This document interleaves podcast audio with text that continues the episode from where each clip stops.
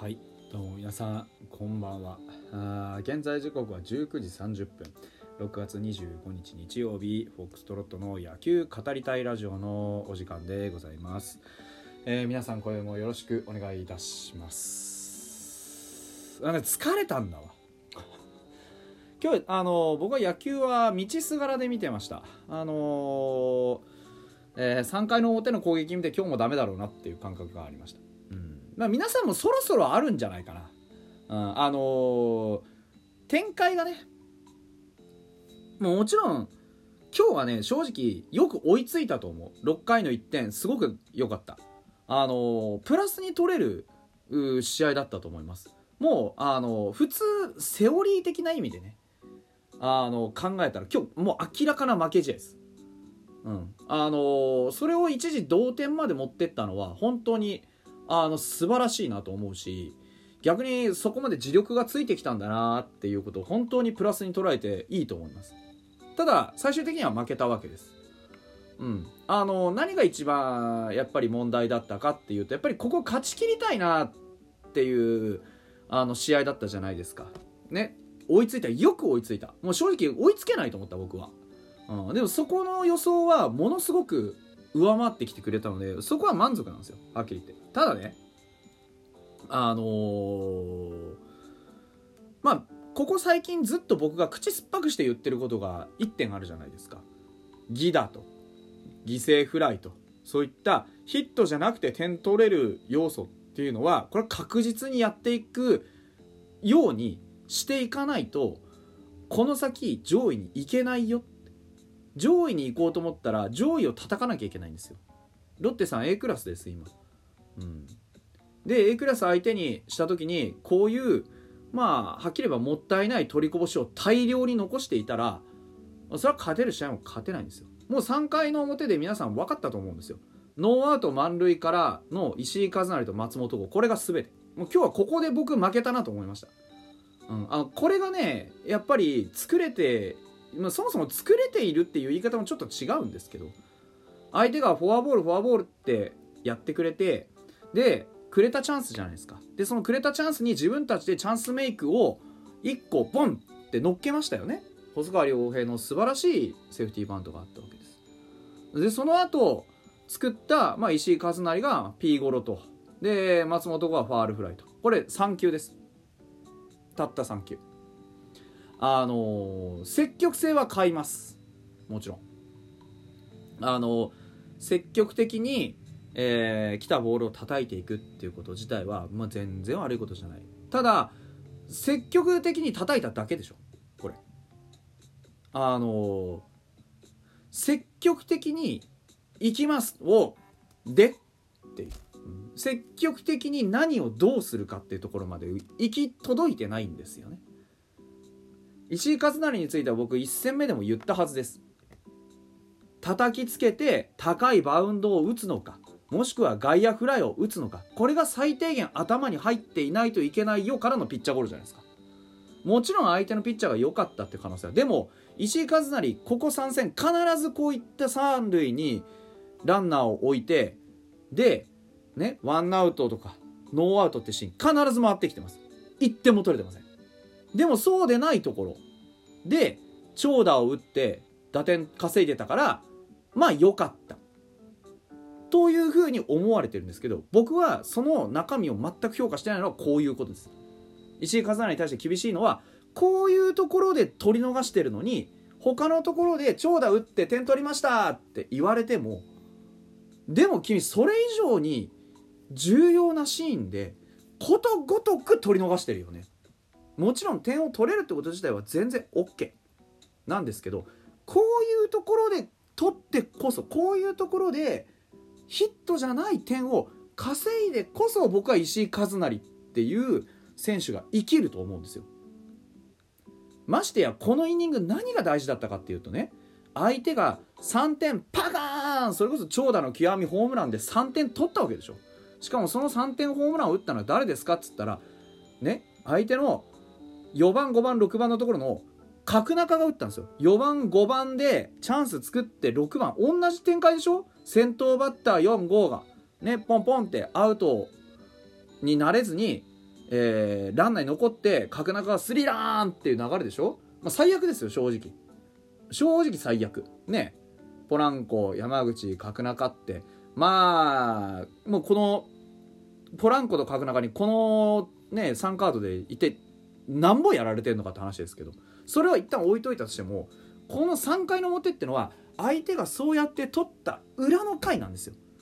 でこの回でバシッとねその長打が出ないんだったらしっかりとうちらしくコツコツと点をもぎ取っていく。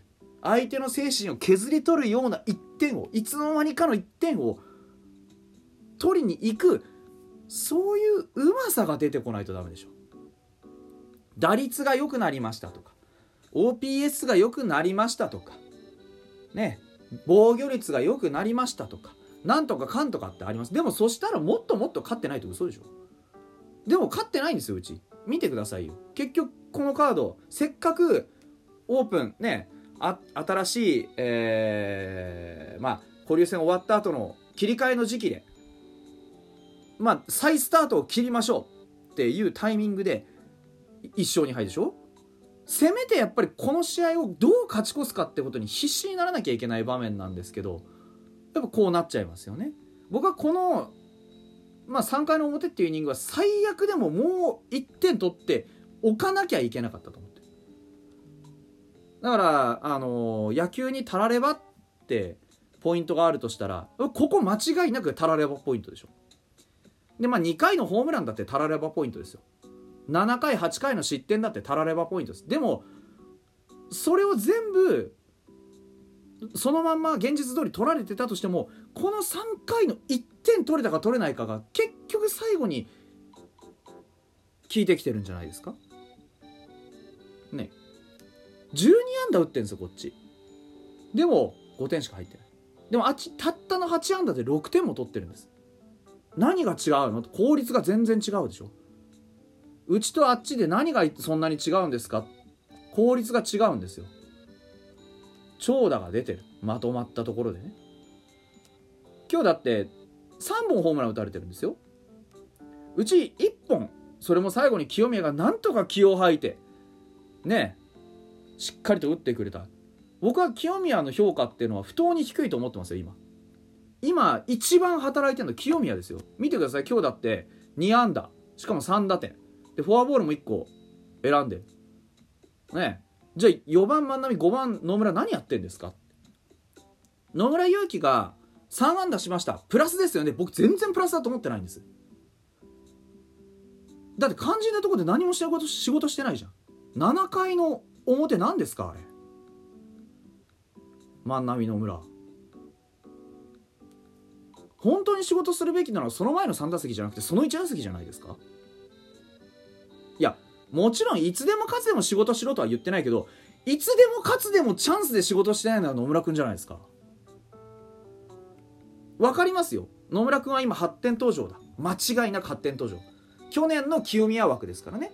だって半分以上試合出てないんだ本当に。